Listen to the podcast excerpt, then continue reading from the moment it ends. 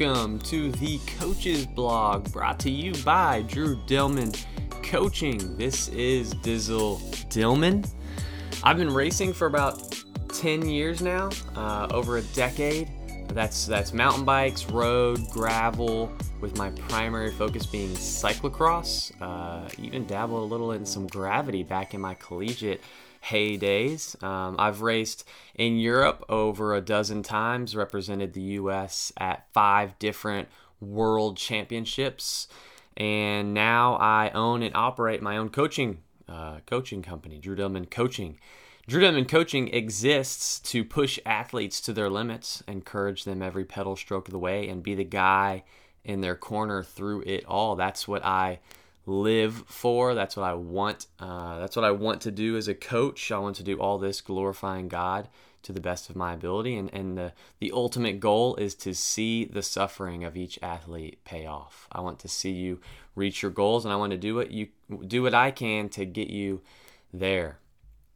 I've been diving deeper into my studies on nutrition and have recently started a series of blogs to summarize Matt Fitzgerald's book called Racing Weight. I introduced this idea of racing weight back in blog number twelve, um, and Fitzgerald's six-step plan looks like this. Number one, improve your diet quality, which is in blog number thirteen. Number two is manage your appetite, which is blog number fourteen.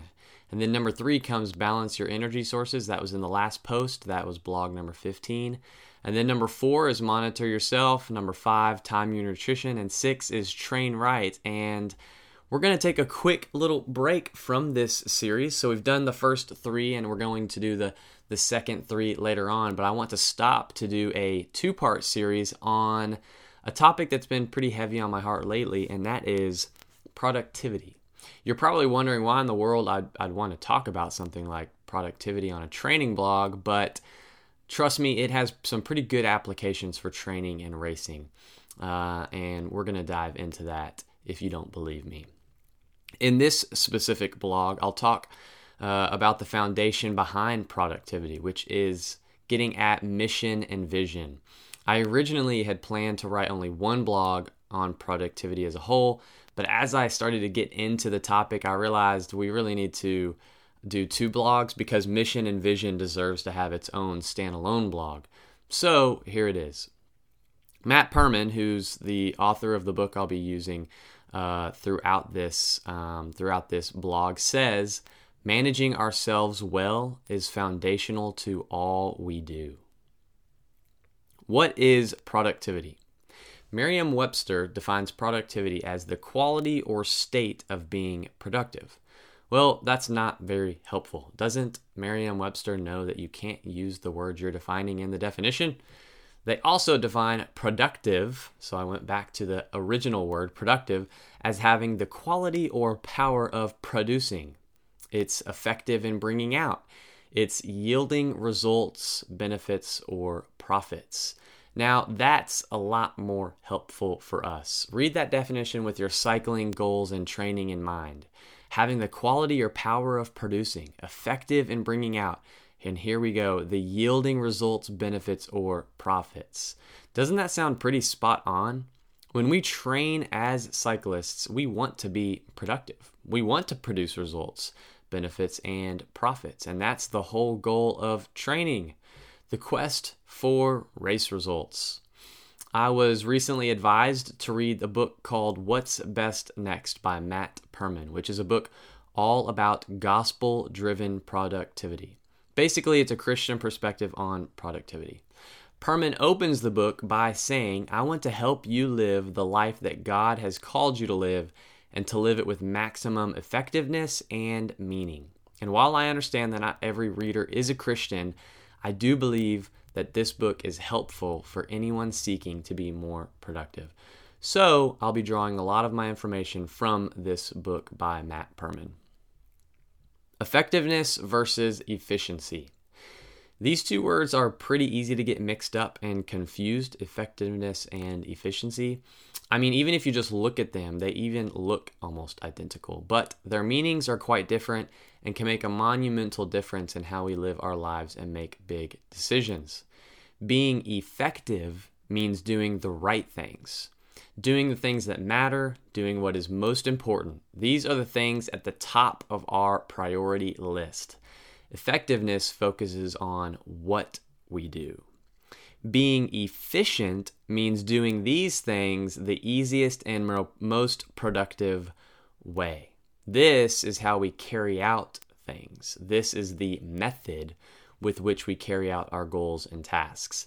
Efficiency focuses on how we do things.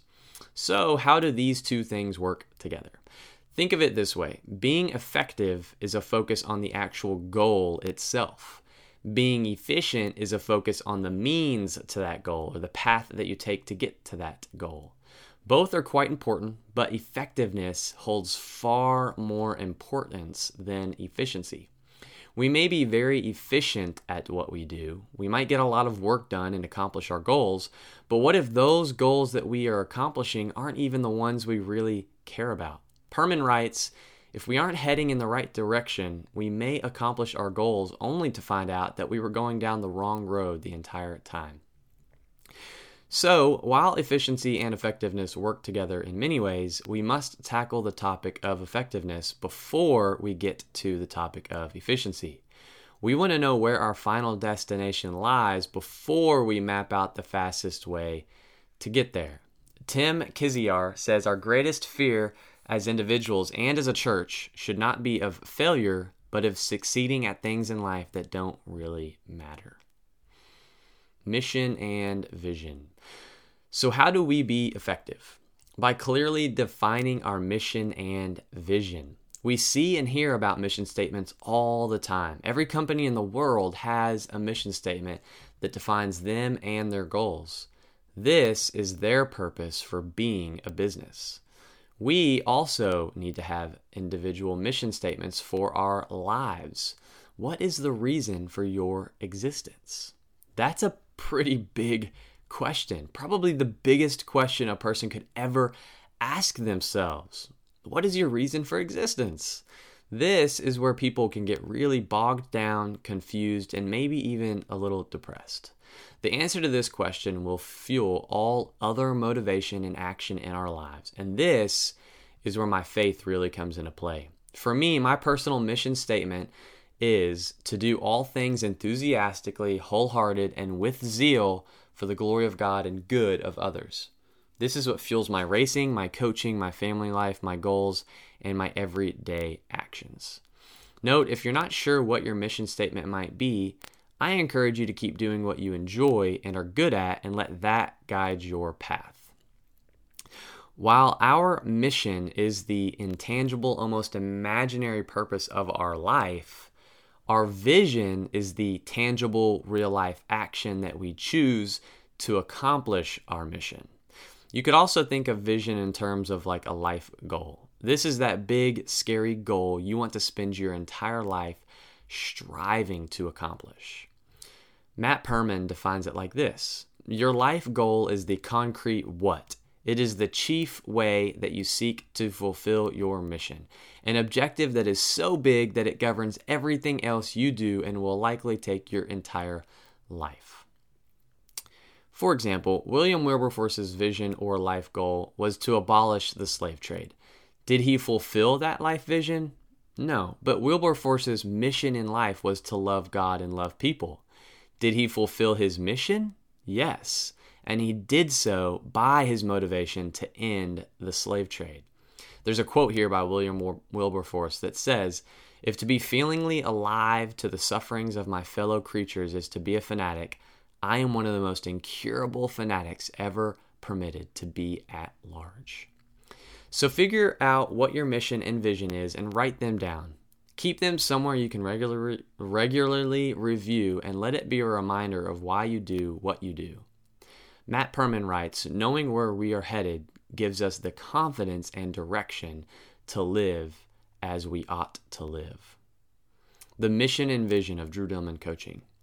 The mission of Drew Dillman Coaching is to push athletes to the limits, encourage them every pedal stroke of the way, and be the guy in their corner through it all. The vision of Drew Dillman Coaching is to see that suffering pay off. Conclusion. These are the big life questions that everyone has to face at one time or another. And having them clearly defined can be a huge step in the right direction. This may seem like a weird thing to do, but I often think about when I'm on my deathbed and what I'll be feeling or maybe even thinking. Will I have wasted my life? What would I have done differently? Did I live life to the fullest? Did I love people well? Doing this exercise helps me to keep things in perspective. Usually the answers to these questions are the things we should be focusing our lives around right now.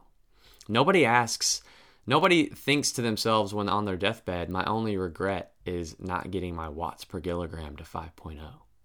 Knowing how you want your life to matter and having a clear mission and vision will propel you into action no matter where you are in life. Knowing where you want to go and how you want to get there is the first step to the journey that awaits. In the next blog, I'll talk about a few of the systems and methods you can use to be a more effective, efficient, productive individual and therefore cyclist.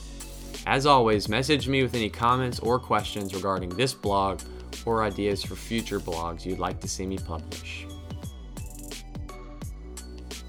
This has been another Coach's Blog brought to you by Drew Dillman Coaching. And as always, I'm going to end this blog with another joke. What does a grizzly do on a hard day? He'll just grin and bear it.